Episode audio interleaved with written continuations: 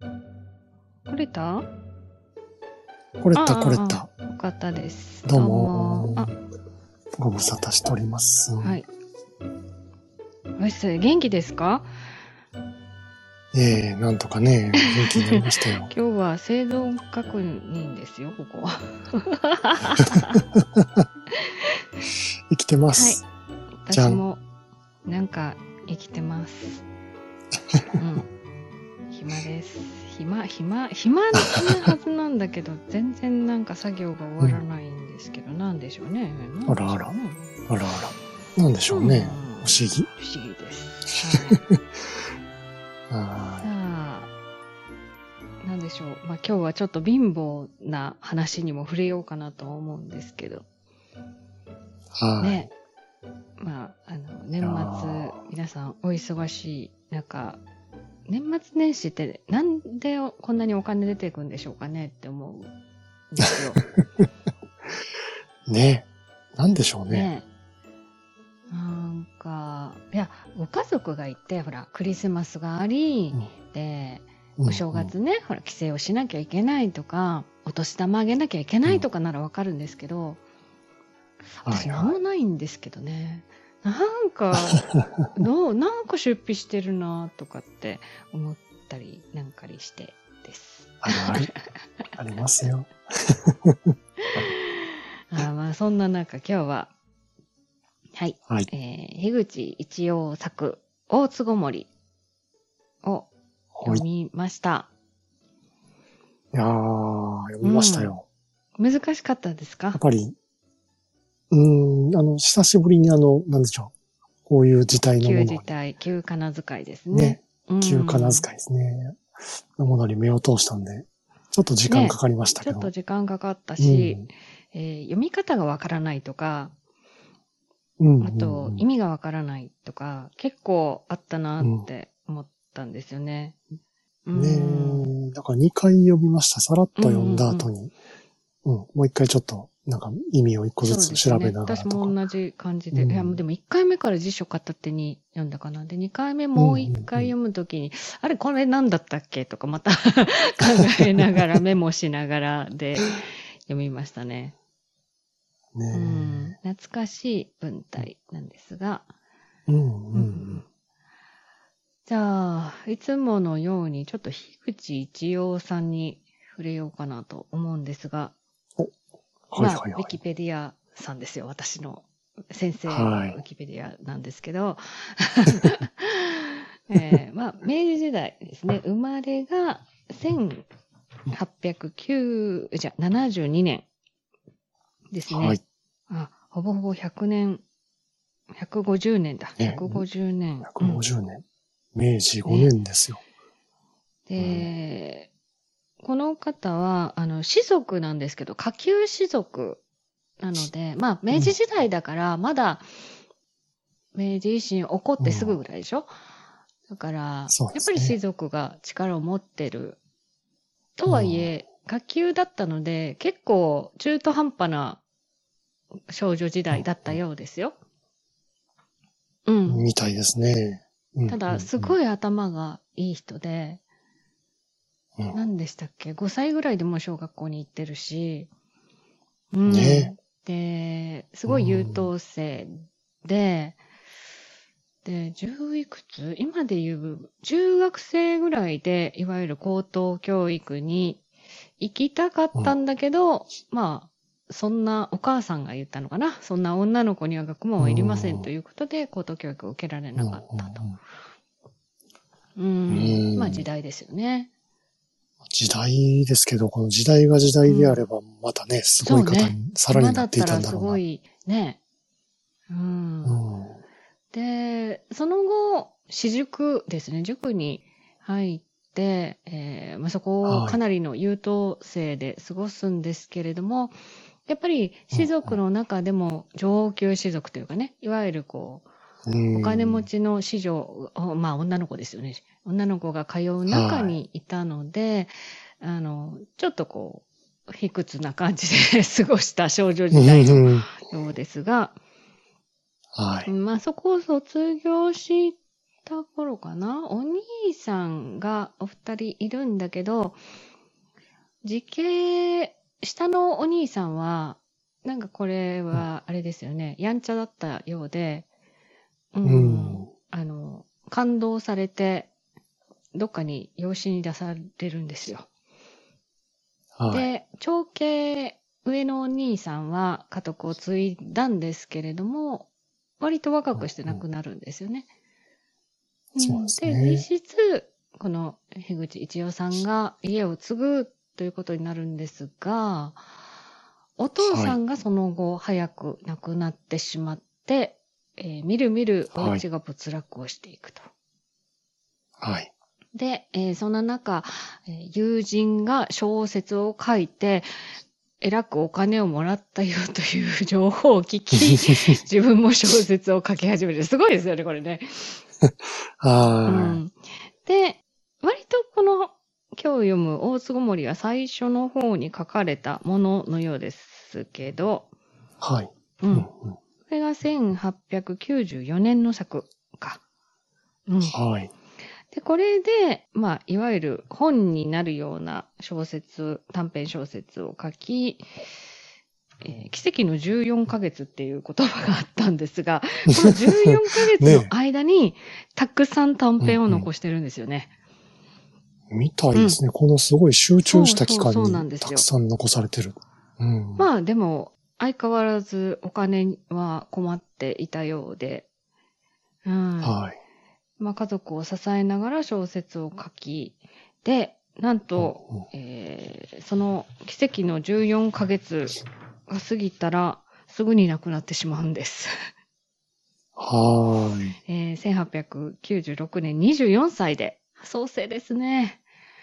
創生ですうね。うん。ただこの短いね、24年という生涯の間に、えーまあその教科書に載るレベルですよね。さっきちらっとこうね、エクスのポストでも見ましたけれども、はたくさんの物語、短編を残している女流作家です。い。はまあ長くいたらもっとすごいお話ができたのかもしれないんですが、まあ若い感性だなとは思ってたんですけれども、読みながらね。うんい。はい。竹比べとかも読んだことがあったんで、あのうん若い女の子のお話だなっていう印象があったんですが、若くして亡くなった。あその時代しか駆け抜けていないと。うーん。で、またね、亡くなられたのはうん肺結核ということで、結これもまた時代ですよそうですね。ね。うーん。まあ、その、今から150年ぐらい前の、えー、樋口一葉さんがうん、割とね、この、読んでて思ったのは、ご自身の背景に、こう、なんでしょう、うん近いことがたくさん含まれてる物語だなって思ったんですね、この大津ごもりが。うんそうですね。特にこの大津ごもりを読んでてすごく思ったのは、やっぱ自伝的なこともすごく入ってるんじゃないかなと。そうそうそうなんだと思います。う。うんんだから、やっぱり、その、物語を作る才能はあったんだろうけれども、その、24歳、まあ、に20代前半ですよね、物語書いてた。うんその頃の感性っていうのが自分の身の回り、特に女性だからね、身の回りで起こったことを、こう、紡いだものなのかなってうんいうふうに思いましたね。はーい。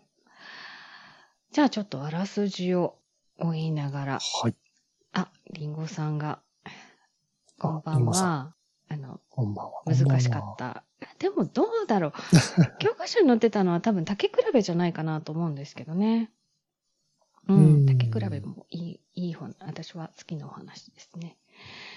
ははい、じゃあ、えー、まず、大津ごもりの背景。大津ごもりという言葉なんですけど、い。はい。あの、大晦日のことです。こっから。そっからですね。そっからですねうん、で、えー大晦日に至るまでの数日間ぐらいですかね。出てく。まあ、12そうですね月入ったぐらいからのお話な感じですかね。うん本当にまあドラマチックな年末。ですよね。で、えー主人公は、おみねちゃん、18歳これも、はこのおみねちゃんが方向に出てるんですけれども、この方向先が山村家。い。はい。で、えーその山村家に常時いるのは、そんなにいっぱいいないのか。えっ、と、お子さんが何人6人いるんだけれども、その中で常にお家にいるのは、えー後継ぎ息子、長男さん、はい。石之助さん。うん。石さと、末の女の子2人。ん。はい。うんに、えー大旦那さんと、まあ、ご心臓って出てくるんですけど、うん。奥様ですね。ご妻さんですね。うん。で、えー、恩田さんは非常に甘い人なんだけど、ご心臓さんが、大盾には乗るけど、財布の紐がギュッとしてるというか、うん。そんな感じの人ですかね。んそうですねで、うんまあ、その、ちょっとうがった見方をすれば、ちょっと、あの、うんなんて言うでしょう。気持ちにすごいムラ、ムラがあるというか、まあ女性はそういう人が多いとよく言われますけど、そんな感じの人かなと。うん。で、その後継ぎ息子、ご僧侶っていうふうに書かれてるのかな？うん、僧侶は、どうやら前の奥さんのお子さんのようですね。うん。はいなので、今のご心臓さん、奥さんは5歳さんという感じです。はい。はい。で、えーそこに、おみねさん方向に行っているんですけれども、まあ、お金持ちのお家で、奥さんも機嫌がいいときは、なんかいろいろくれたりするみたいですね。その、襟、はいはまあ、お着物ってね、半襟っていうのを入れるんですけれども、要は、着物ってそんなに着替えないから、長襦袢、は長襦袢って今で言うとブラウスぐらいなんですよね。その襟だうんうんけうん、こう、洗って付け替えるんですね。それ今でもそうなんですけど。なるほどうんまあ、そういう半襟、常に綺麗にしておきたい半襟であったりとか、うん、前、前だれって、要はエプロンですね。うん、こういうことが、こまごましたものとかは特にこと書かないぐらいは、お立ちいただいてる風ですね。うん。うん。うん。まあ、ただ、すごい大きなお家の割には、渋そうですね。ちょっと渋いですよね。渋そうって言ったらうんうん。うんで、まあ、冬のある日ですね。もう12月入って3日の後は違うか。えっ、と、一番下は7歳なんですかね。7歳になる女王様の踊り、え、踊りのさらい、要は習い事ですね。午後からあるのに、朝から朝湯に入れて磨き上げろと言われ、で、一番最初にね、この井戸の話が出てくるんですけど、あ井戸が滑車で、はい。はい。綱の長さ12キロって結構長いですよね。うん。結構深いですよね、これ。長いなんか要は、水を汲み上げるのにすごい時間がかかるよっていうのがここでなんとなく示されてるんですが、要はそこから水を汲んで、お風呂に移して炊かないといけないと。ねまた火を焚いて、沸かして、そう。のがね。ここに7歳のお嬢ちゃんを入れろというのを朝からギャンギャン言われるわけですよ。で、その、桶に、よ桶に入れて、お風呂に持ってくっていうのが13回ぐらい行かなきゃいけないなっていう途中に、うんうんえーおみねちゃん転びます。うん、はい。で、2つあった桶、1個壊します。ははいい。それをぐちぐち言われるんですよね。ねえ。これもかわいそうですよね。この寒い時にこの水を汲んでしかもね頑、張ってるのに、ね。下駄の鼻緒がちょっと緩んでて、流しの氷に滑っちゃってっていうね。うん。ねえ。またこの前鼻緒のゆるゆるになりてっていうこの表現もね、可愛いんですよね。このね、鼻緒に関してとか、あのー、可愛いや雪恥ずかしき肌に紫の生々しくなりってこう、内身の跡がね、はいはいはい。つく様子とかっていうのは、私これ竹比べ読んだ時も、この鼻緒の切れるくだりがあったりとか、その肌がはいはい染まる感じの表現とかっていうのが出てきて、なんかそういうこう、若々しい女の子を、ううんん、描写するのに、こういう言葉を使いたがる人だったのかなとかって思ったり。ああ、そう、結構、あの、人の、うんうん。なんでしょう。まあ、顔色だったり、うんうんそういうところの表現に結構特徴がありますよね。よね樋口一葉さん。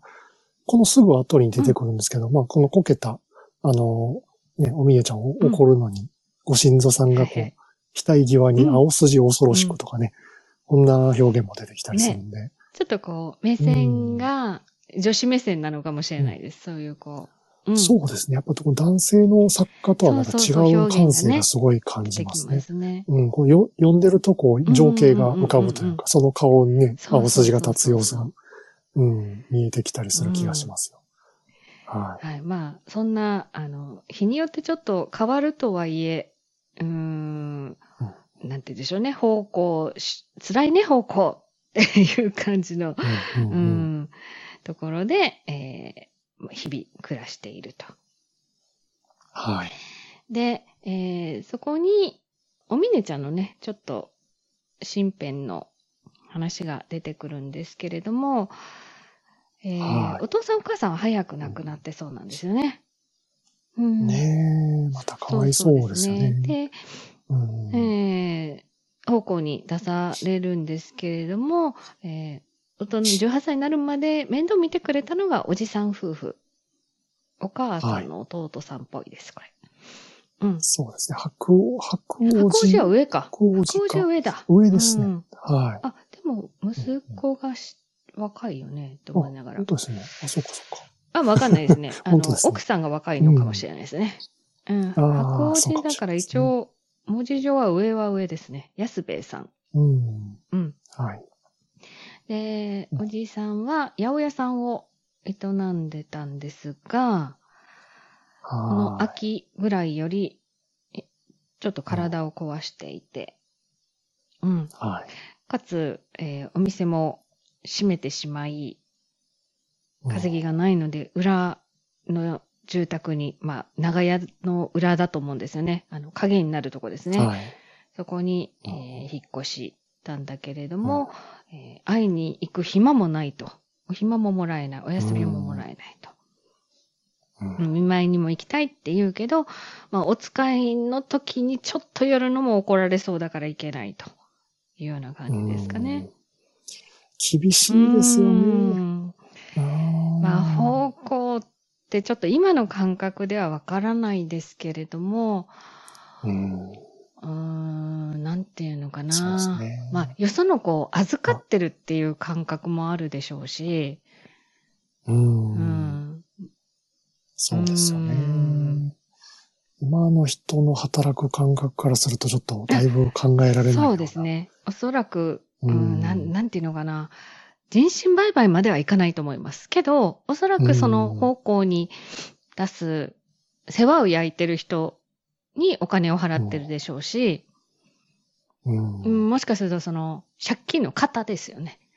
に方向に出されるうんこともあるだろううし、んうん、で、預かった側にすると、まあ、行儀も教えなければいけない、仕事も教えなければいけないわけだから、うんなんて言うんでしょう。あの、働かせてやってる。うん。うんっていう感覚。ね、その、社会のことを教えてやってるという感じですかね。もう本当に見習いですようん見習ね。いなんだと思います。うんなので、まあ、あの、そのね、仲介をしてくれた人は、本当に辛かったら帰ってきて別のとこ紹介するよとは言われるけど、まあ、おみねちゃん、けなげですね。ここで頑張ろうと。もうちょっと頑張ったらうんいいことあるかもしれないって感じですかね。う。うんんいい子ですね。ねお本当に。利口さん、お利口さんっていうか、まあ、けなげだなとうん感じがしますね。で、そんな、ある日、えー、12月の15日で出てきたかな？今日ですかね。ねえ一家みんなで狂言を見に行く。まあ、感激ですね。はいはい。を見に行くと。で、うんおそらく、えーそこで働いてる皆さんに音もしていいわよぐらいの感じよね。うちは今日全員うん。出払うから音もしましょうっていう話が出るんだけれどもうん、これがいい機会だということで、まうんあ、感激はしなくてもいいからお暇をくださいとうん。その間におじを見舞いたいんですと。うんいうふうに申し出て OK もらえるです。はい。で、その、えー、おじが住んでたであろうあたりに車を、車で行ってますよね。車、うん。うん、そうですね。車の上に、ですね。うん、まだかまだかともどかしがりのということなんで、うんうんね、もう早く着いて早く着いてという感じですよね。なんだけれども、えー住んでいたお家にはどうやらいないと。ああ、そういえば、引っ越していたんだ、ということで、まあ、近所、ふらふら探すんだけれども、いうんないと。で、おじさんの一人息子、三之助くん、や8つ、8歳。ねうん。この子が近所の子たちと一緒にいないかなということで、えー子供たちがいるところを見るんだけれども、そこもいないと。うん。で、うろうろと探してると、薬を持った男の子がうんふらっと目の前にを通って、はで、あれと思って顔を見ると、あらお姉ちゃんと、い。うん。三之助くん。三之助君やったんですね。うんあまあ、お父さんのためにお薬を買いに行ってたんでしょうかね。う。うんん。で、この三之助くんに導かれ、おじさんのお家へ。はい。で、おじさんのお家の描写がね、まあ、当時のいわゆる貧しい人たちのうん。お家かなという感じなんですけれども、はえー六畳一間に、一軒の戸棚ただ一つですよ。米びつすらないうん。お部屋。うん。で、まあもちろんおじさんは寝ついてしまっていて、その布団が、なんて書いてあったっけな。片焼きに西、薄布う団。ん。薄布団。なんか本当に硬くて、ペラッペラなんだけど重たい感じなのかなっていうようなね。はうんそれで寝ついてしまってるおじさんですね。で、まあその、さんちゃん、息子も、奥さんも、おばさまも、何やら痩せてるようだと。うんうんで、様子をね、おじさんから聞くんですけれども、い。はい。ん、このね、三之助くんが、またいい子なんですよ。うん。ねまあ学校にはね、なんとか通っているようなんですけど、えーうん普段、何ですか、しじみを取って、しじみを売ってるんですかね？うん。ですね。はい。ね、しかも大人よりも売り上げよく、うん。すごく、えーたくさんそれを売って、まあ薬代を稼いでくれるぐらいいい子。うん。うんただ、それだけではやっぱり生活がどうしても成り立たない。ね。そうですね。うんうん。その様子を見て、おみねちゃんは、いや、方向先をやめて、うん。うんで、ここに私が戻ってきたら、もっとこう、おじさんもおばさんも世話をしてあげられるっていうふうに言うんだけれども、うんおじさん的には前借りがあるから、あの、働いておくれと、方向先にいてくれと。ですね。ねえ、まあそういうぐらいやから、やっぱり、それなりに稼ぎは、稼ぎというかね、うん方向先が、うん、裕福だったっていうのは、ね、そうですよねなんかちょっと、だし、食いぶちもあると思うんですよ。うん。こああ、そうこに、ね。まあね、ごちそうがこの日はっていうのが出てくるんだけれども、うんまあ、今川焼きですよ。今川焼きが、ね。えー今川焼きってかなり贅沢な気がしますけど、どうなんだろう。うんは、当時ね。いで、まあ、里芋をごちそうというぐらいの、えー普段の食生活うんそれに比べればきっと方向先の方がちゃんとご飯は食べれると思うんですよね。う。うんん。なので、まあ、帰ってくるなんて言わないでって、春になったらきっとね、あの、体も良くなるでしょうという話で説得をされ、うん。はい。ただ、あの、借金をね、おじさん、生活のためにしてますと。うん、で、10両、10円ですよね。円と両がごっちゃになってるのみそ、みそかまでにそうそうそう金2両ですね。うん。うん。うん。なんか10両借りて、まあ、か、うん。8で、両返すの5分がが、借り、え、そうそうそう、1両5分を先に取られるっていう、今の氷菓子みたいなことをやってますよね。ねね。うんとりあえず待ってそうそうそう。待ってもらうためにはもらうため2両がいに2るって。え、1.5両ぐらいやったかな。で、残りの、1両2分ですかね。残りは生活に回すからってことでね。とりあえず、うんうんまあ2両、2円、うん、2両。あれば、なんとか年内過ごせる。うん。うん。それまでには体なんとかしようっていうおじさん。ね。はなので、まあ、大晦日には、じゃあ、私が前借りをしておきますと。方向先からお金を借りておきますと。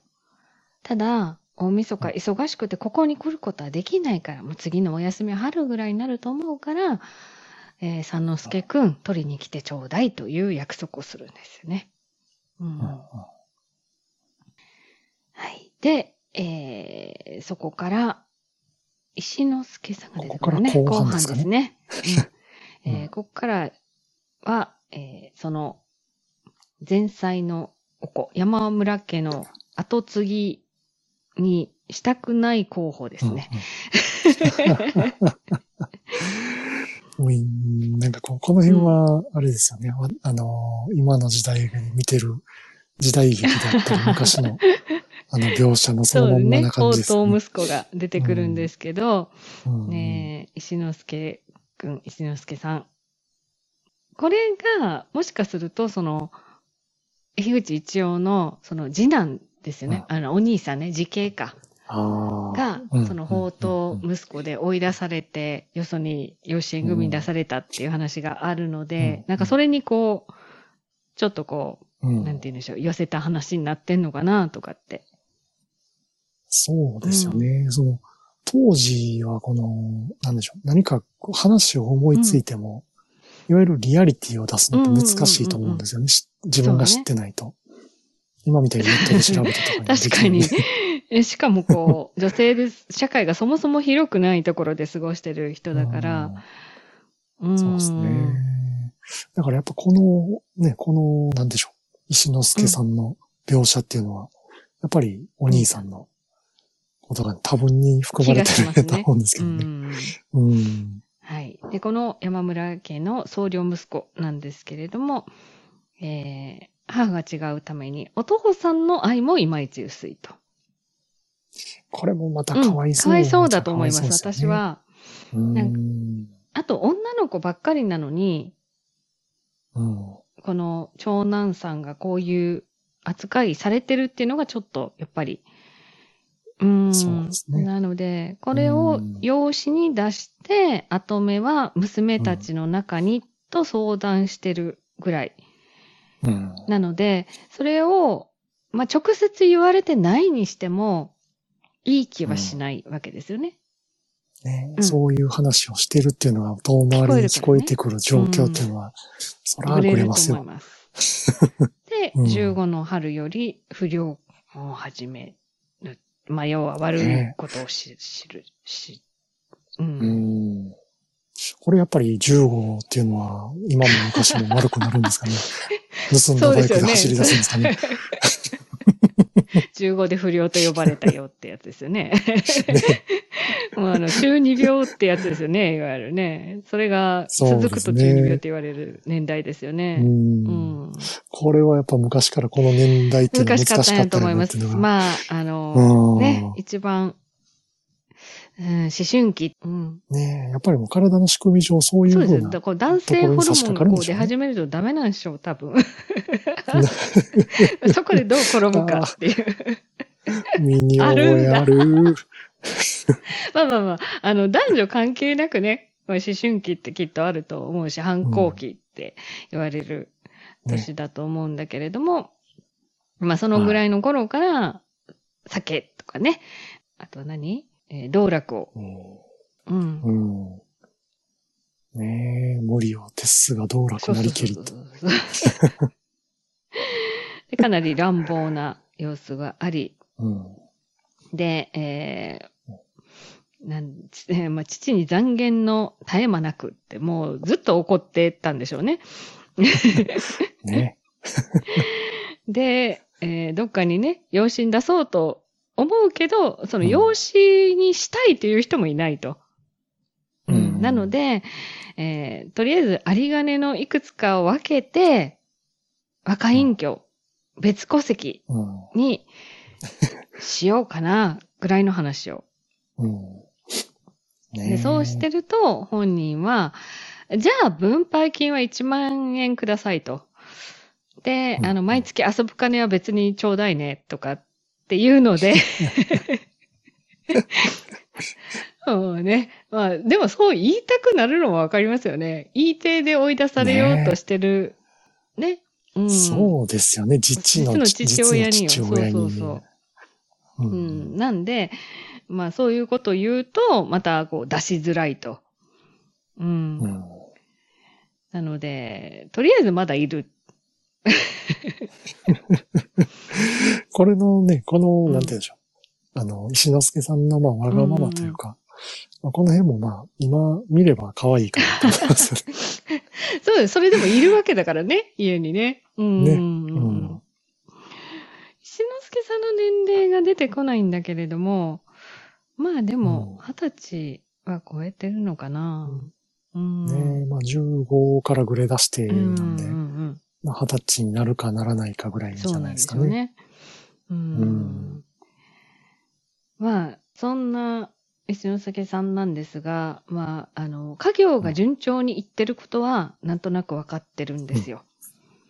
うん。はい。去年に比べて長屋も増えて、所得は倍にうんと世間の口より我が家の様子を知ってるっていううん。描写があるんだけれども、まあそんだけ儲かってるんだったら、お金もらっていいじゃないかって言って、調子に乗って遊んでるんですよね。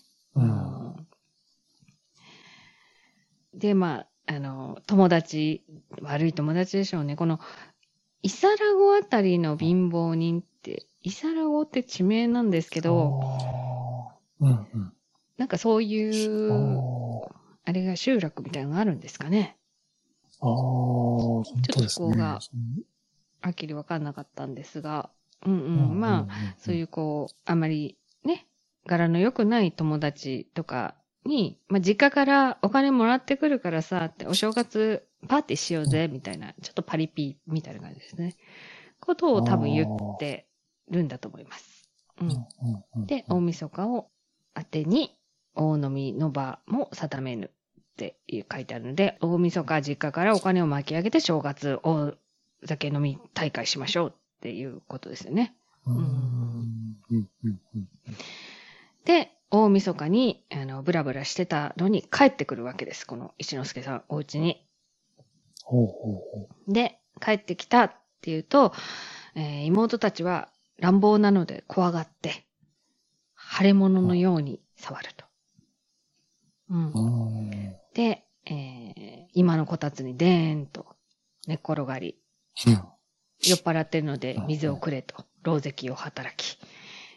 はい。で、まあ、ここは、あの、奥様もね、ご心臓さんも、うんもうなんかめんどくさいわ、ぐらいの感じでしょうかね。陰でブツブツ言いながらも、えー、かい、かい巻き、なんか、毛布かけて、枕出して、うんで、するわけですよね。はまあ、そんないうん。宝刀息子が 帰ってきて、ゴロゴロしてると、えー姉さん事件ですという感じで、事件ではないんですが、なんと、嫁に出てる娘のうちの一人が、ウィーザンでうん、急に産気づいてるとうんいう知らせが入る。慌ただしいですね、このうちね。うんねえ、なかなか忙しいですね。で、その今に、実はお金も置いてあるお家だし、はい。宝刀息子帰ってきて寝てるけど、うん。なんか出て行きやしないと。ね。で、お金は心配だけど、さすがにウイザンの娘が苦しんでるのは、ほっとけないということで、うん。出ていくわけですよ。うんはただ、その、あ、前に、えーっと、おみねさんは何をしてるかというと、い。はい。あの、借金をお願いする話をね、事前にしてたようなんですよ。そうなんですよね。これがね、あの、機嫌のいい時に相談をしてたちょいんですよね。ちょい相談してて。で、ぜひ大晦日までにお願いしますと言ってて、ただ、毎日ご機嫌うるわしゅうではない奥様なので、うん、なんとななくこう、何度も何度も言えなくて、くで、とうとう大晦日になっちゃったんで、はいや、これはさすがに今日は どっかで言わないとっていうタイミングを狙ってはい。持ちかけるんですが、はい。えー奥様、息子が帰ってきてご機嫌斜めです。なので、はい。そう、あうちさんが病気だっていうのは聞いたけど、誰も私が貸すって言ってないよね。って言われちゃうんですよ。ねえ。ねえ。言うたやんけ、借り、貸してくれる言うたやんけ。言ったじゃんって、皆さんハラハラしてるんですよね。はうん。い。うん。まあでも、そん、もやもやもやもやしてる時に、さっきのあの、ウィザンの話が来るんですよ。そうなんですよね。もう、もう、2円よ。うん。たった2円なんだけどって。うんね、宝刀息子に1万円とか言ってる場合じゃないっしょっていう2円なんですけど本。当ですよ。はい。うん。で、えー結局その、二人ね、夫婦二人が出て行って、さあそこに残されたのは、宝刀息子。今に寝てます。うんう。ん。で、ここで、おみねちゃんふと思い出したのが、うんお部屋の隅に置いてある、はい。すずりかけす、ん？なんだっけ？引き出しの引き出し引き出。し、すずりの引き出しって出てくるんですけど、えっ、と、かけすずりっていうものが出てくるんですよ。で、かけすずりってちょっとこれ私さすがに調べたんですけど、あの、うんすずりを入れておく箱、うん引き出しがついた箱なんです。立方体。はい、うんはい。で、そこの引き出しにうん20円入ってるなっていうのをなんとなく知ってるんです。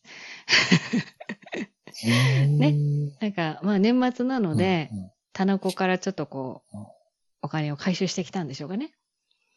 うで、ん封がね、してあるんですよね。20円ってこう数えて。はいうん、うん。で、それが入ってるのは知ってると。ねはい。で、めちゃめちゃ悩むわけです。ねえ奥様はいない。そこにお金があるのを知ってる。で、石之助寝てる。。で、サンちゃんが来るんです、ここに。ねえ、年の瀬って約束してましたもんね。で、お姉ちゃん、うんあの、言ってたお金、もらいに来たよって。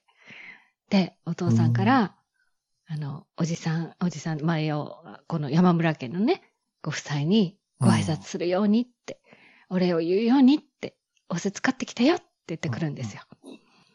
ねうん。で、みねちゃんがどうしたかっていうと、え。はさんちゃんちょっと待っときなさいと、隅に隠し、誰も見てない。い。うんよし。で、えー、2円をすっと、その、うんすずりの引き出しから取り出し、うん。さんちゃんにこっそり渡して返すんです。この描写がまたね、あの、み、短いんですけど、ねえ、お、もう拝みます。神様、うん。仏様、私は悪人になります。なりとうはなけれどならね、ねならねばなりませんと。お追い詰められてるこの心情がすごいね、あの、切々と書かれてて。うん。うん。いやー、でも、これは、もう、うんや、や、やむを得ずというか、なんでしょう。うん。後からうん。どうにかなるだろう。っていう、うん。ね。まあ、これねは帰ってきてさらに、その、どうしようっていう場面は来るんだけれども、この時もはい。一瞬頭に真っ白になりながら、でも、なんとかこう自分の家族ね、おじさんたち、うんおじさん夫婦、か家族を助けたいっていう、うんん、気持ちでいっぱいで。うーんそうなんですよね。だから自分がどうのじゃないんですよね。そうそう助けるためにっていう。うん。うんまあ、そう、祈りながら、えー束のうちただ2枚。たった2枚です。うん。つかみし跡は、夢とも源。うん、これなんて読む源っていう字。うつうつ、つともう。つつとも。夢ともうつつとも知らず、三之助に渡して返したる始終を、見し人なしと思えるは愚かや。誰も見てないと思ってたんだけども、まあ思っうん見てない。またこのうんこの文がね、うんうんうんこの後に聞いてくるんですよね。うん。はい。で、その日、暮れ近くなって、でまあ、旦那様たちが、えーうん続いて帰ってこられたと。暗算だったね。エビス顔をしてエビ顔か。もうあホクホク顔、うん。ホクホク顔で帰ってきたんですね。ね、暗算でよかったですねっていうね。まあ、ご機嫌よく帰ってきたんだけれども、まだ若旦那がいると。若旦那というか、まあ、長旦那ですね。だ大旦那お帰りになったが、若旦那はと。だが、ね。額にシワを寄せぬと。ねうん まだいますまだいますねえみたいな感じですかね。なん、何？みたいな感じです？帰ってると思ったのにっていう感じですね。まあでもこれは息子的には金の無心に来たわけだから、お金もらってないのに帰れないよねって、遊びに行けないよねってとこですよね。うん。うんそう、一貫してますよね。うんうんもう、はっきり言ってますもんね。あの父の帰りをしの町、うん、町氏はこれなり金、お金をもらいに来たんだよっていうね。うん。で、うんうんまあ、このお父さんもね、子は三回の首かせといえどっていうえ言わらい言われようですすよね。ね。まあ、うん、そういうとこやぞ、お父さんですよ。で すね。まあ、し、知らぬって言っても、こう、なんて言うんでしょう。まあ、息子だしね。うん。うんで、ここで追い出して、より悪いことされたら世間も許さんよねっていう話で、ねまあ、家の名をね、あの、悪くしないでくれと。もう、お父さん、情けない情けない。まあ、ね、借金があって、それ、まあ、石之助さんがね、その息子がよ、外で借金してきてたら、もう、お父さん返すしかないんじゃない？それは、うん。どうですか、お父さん？ね。ああ、もうそれはもう、とりあえず返して、そう殴るですよねしかないです。ね。まあ、とりあえず、こう、はい内々でなんとか、片付けたいと思うんでですすねよね。うん。なので、あのーまあまあ、もう、しょうがない、ということで、うんえーいくら渡すね ?50 円でしたっけ？50円札、あ50円束一つ持ちきてですね。持たせて。うんうんそしたら、まあ、ああ、ありがとうって感じで、まあ、帰れって言ってますけど、これ、出ていけってことですもんね。ふらふら遊んで、ね。ね。うん。うん。お父さん的にはもうこれで頼むわ、もう、こんといてくれぐらいの気持ちで渡したんでしょうけど、まあ、俺ね、石之助さん的には、まあ、また来るで、そうですよ。だって、あの、出てくときに、玄関から行ってきますやからねって言って、お峰に言ってるんですよ。うんうん。うん。ね。だから、出てくわけじゃなくて、お出かけだから帰ってくるからねっていうのを一言残して、出てくんですよね。ただ、ここでね、お峰にちゃんと下駄を直せて、お玄関からおた、うんお帰りではない、お出かけだぞ、と、出てくっっていう描写があるんですよね。はいこれもちょっと伏線っぽく出てきたかなって、ね。伏線ですよね。うんこれはちょっと、石之助の株がちょっとずつうん？そうそうそうってなってきそうそうますよね。なんですよ。はい。で、えー、まあ帰った後に、えーうんご心臓さんは、毒舌、毒舌を磨きぬ。うんボロクソ言ってるんでしょうね。ねえ。もう、出る、出る言葉も考えれる限りうんの悪口を言ってるんでしょうね、これ。それを聞いて、お峰は、うんハッてするんですよ。え、私、うんそういえば、さっきお金をもらったんだった、こっから。って。ねねえ。いやーで、慌てて、こう、なんて言うんでしょうね。まあ、その、大晦日だから、翌日のね、お正月を迎えるために準備忙しいんだけれども、え。どうしようって、白状するべきかって。うんこれ、白状したら、おじさんがね、責められるんじゃないかとか、そうですよね。その、紹介してくれた人にも迷惑かかったりとか。うんでそういうことがあったらいけないから、もう最後は私がこれを全部背負って、うん自殺しようか、みたいなことまで考えるんですよね。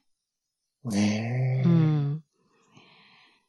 で、えー、その、よ、大感情、まあ、大締めを、レジ締めですかね、やろうという話になった時に、はご新郎さんが、ああ、そういえば、かけすずりに先ほど、屋根屋の太郎に貸し付けの戻りがあって、二重がありましたと思い出しました。うん。い。これがさっきのね、封印された、ね、20 20、円20ですすよ。。20円。はい。で、お峰に、え、そこのかけすずりをここに持ってきなさいと、そこに中入ってるから。うんうんもうヒヤヒヤですよね。もうね、その中から2枚盗んでるわけだからねうん。うん、今から数えられたらもうバレるわけですよ。それを持ってこいと。と。お峰に言うと。おお前が貸さんからやぞっていうね。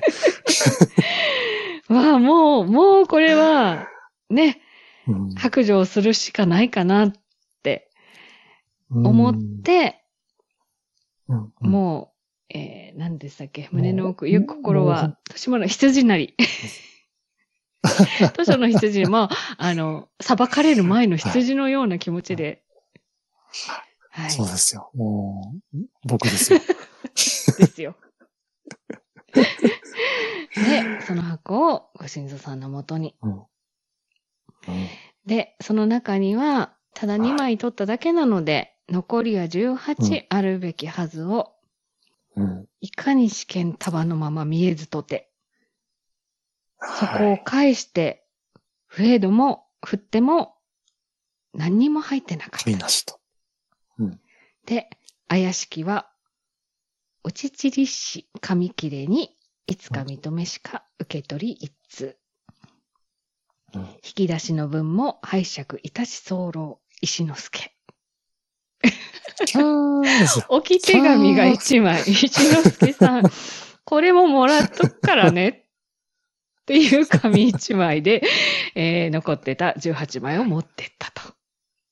はい。いやー、これ、ねえ、石之助さんが持ってったっていうことで、おみねちゃん見つからなかったんですよ。そうなんですようんね。もう、もうね、数えられたらもう私がやりましたって、うん喉のここまで出てきてるのに、もういざ開けたら何も入ってない。ね、石之助が、これも頂戴したぜって書いてあるって。さあ、これがお話なんですが、うんあ知っては知らずかこの石之助の所業です。ねえうん、これは、まあ、パッと読んだらこの石之助が知ってたのか知らなかったのかっていうのがね、あの、はっきり書かれてないんですけども。書かれてないけど。た、だやっぱりね、途中でね、あの、お金を抜いたところでも、この始終を見し人なしと思えるか、思えるは愚かやとかね、こう匂わせの分がいっぱい入ってるんですよね。あー。まあ物語なので、真相はわかりませんが、うん。これは心情としては、一之輔宝刀と言われながらも、その、自分の家に対する、父親、母親に対する恨みはあれ、うん意外といいやつなんじゃないかなって気はするんです。ひねね。くれちゃっただけで。これは、うんこれはね、あの、いわゆるちょっと一昔の不良みたいな感じですよね。う。うんん。なので、まあ、お峰が、ね、やむには生まれず、その、二枚抜き取った。うん。うん。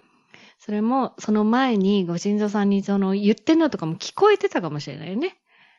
貸してって言ねっ。てたもう多分いろいろ、ね、うん。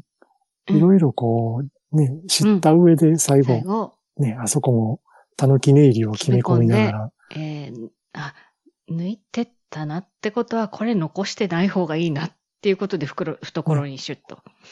うん。うん。まあ、それプラス、あの、抜いていく姿を見ながら、あ、あそこにもお金あるやんそう。かもしれん。そっちかもしれん。そう、いや、助けたというよりも 自分の欲が最近やったかもしれない。そう、どっちとも取れる、この終わり方が素敵ですよね、これ。ですね。うーん。うん。いやー、まあ、これは石之助がね、いい仕事ですよ、仕事これはか。。そうね、こう、そこまで深読みするとちょっと粋な感じがしてきたりね、しますよね。ううん。ねえいやー、これはなかなか、なかなかできることじゃないですよ。普通はね、いい、いい子だったらやらないよねっていう。ね そう。ある意味、こう、不良ぶれてるからこそできたこと。うそうそう、そうなんですよ。宝刀息子だからこそ、あの、何？そう信頼されてないからこそできる技っていうやつですね。そう。あいつが、うんあいつがやったならしょうがないってそうそうそう諦められる。あーまあ、それで、えあーー、おみねちゃんは奉公をおそらく続けたんでしょう。この後もね。ねこれでとりあえずはね。うん。はい。えー、では、ちょっと、あーリンゴさんがいっぱい書き込んで、ーああ、うんいっぱい書き込んでいただいて。メモがいっぱい。え、今川焼き知らなかったの？もしかして。今川焼きって、えっ、と、この辺だと何ですか？五座候ですか？今、あの、戦争が起きるやつですかね。うんですよね。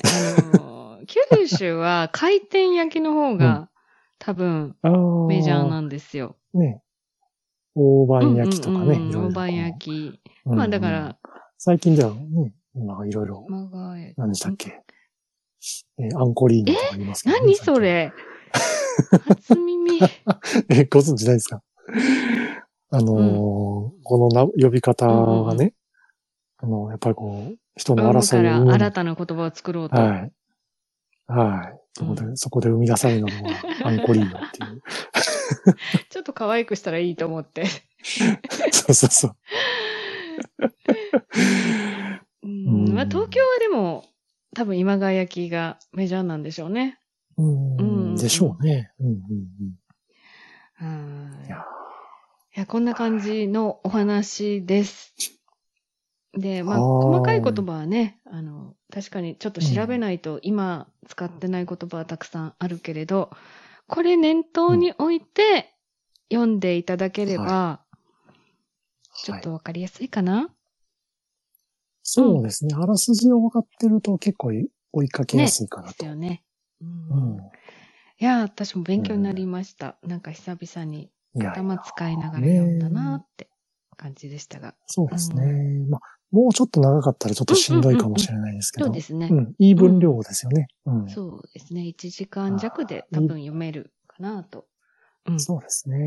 まあ、展開も結構早いですし。まあ、その12月の、もううん。入ってからら、で、一応上下っていうふうに分かれてるけど、下の方はもう31日の話だけなんでね。本当に大うん坪森。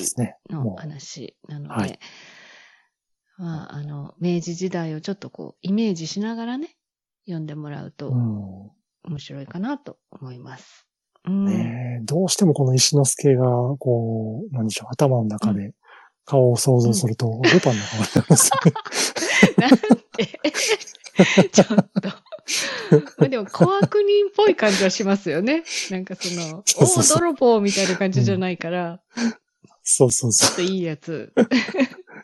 う。うん。最後のね、うんあの、なんでしょう、掛けすずはりのいはいはい。引き出しから出てきた紙切れも、ちょっと、あ、こう、なんでしょう、ルパンがあの最後にルパンの落書きみたいなのが。そうそうそう。あーなるほど。うん。そんな感じでちょっと読んでしまいましたけど。うんうんうんうん。ね。あの、結構オチも含めて、テそう、ンポがそいういんで、ですよね。なんでしょう。あの、落語家さんのお話にしたらすごい面白そうそんな感じします。その、なんかドラマではないのよね。本当にその一日の中で起こった、ふっとした一瞬、一瞬って感じで。う。うんーん。ねえ。本当にオチも気持ちがいいですし、そこでスパッてまた終わるっていうのがね。うん。一葉はね、割とね、はい。他は、ちょっとドロッとしてたりとか、悲しいお話なんですけど、この話は、なんか、まあ、唯一とは言わないけれども、ハッピーエンド、ハッピーエンドかな、そうですね。かなって。もうなんかこうね、大津ごもりの、この、なんでしょう、タイトル通り、今年の汚れ、今年のうちにみたいな感じで。いいかと思います。はい。はい。えー、では、年内は、こんな感じで、あ、いい時間なんじゃないですそうかですね。さすがですね。いやいやいやまたちょうど1時間ぐらいじゃないですか、もう。すごいな、す。ごいですね、体感ね。いや、羊さんもですよはい。体感が、いえいえいえ、とうんんでもない。あの6うん60分が身に染みついてる二人でお送りしましたけど。どんな二人やねんって。次回ね、またああ、できそだっそううや。たら、そうですうね。次回。あの、のびのびにしてた、ゴーゴリの街灯はどうですか、ちょうど冬の話なので、そうですね。いいかなと、さっきふと思ったので。うんいい。ですね。今度は、ロシア文学。寒い、なんか寒いことをちょっとこう、ね、やりたいなって思います。うん。ははい。ぜひぜひ。そしたら次は、ゴゴーゴリーゴリの。い。街灯街また、あの、ポストしときます。最近ツイッターあんまり開いてなくてごめんなさいなんですけど。は いいえいえ。い。ははい。では、ご意見ご感想があったらぜひ、ハッシュタグ、羊と8でつぶやいてください。い。はい。さあ、ではまた、あの、気が向いた時に、ポッドキャストに上げておきます。ちょっとね、私も何何やイベントやら何やらがあるので。いやいや、うん。お前やっぱお忙しいな。や忙しくい。ないんですよ。全然忙しくないんですけど、あ、でも宣伝しとけって言われるから宣伝しとこうかな。どうぞどうぞ。はい、えーはい。3月9日、年明けですけどね、来年3月9日、えー大阪難波で、ポッドキャストフリークス開催いたします。あーたくさんのポッドキャスターさん、リスナーさん、たくさん来てもらえて交流したいねっていうような集まりです。で私はトークはしませんが、裏方としてうろうろしてます。あとは、もしかしたらマッサージブースにいるかも。なので、なんだって？ヘッドマッサージとかするかもです。なんだって？はいもしお時間がある方はお越しください。はい。ぜひぜひお越しください。さあ、では、えー皆さん、お仕事まだ続く方もいらっしゃるでしょうが、良いはいお年をお迎えください。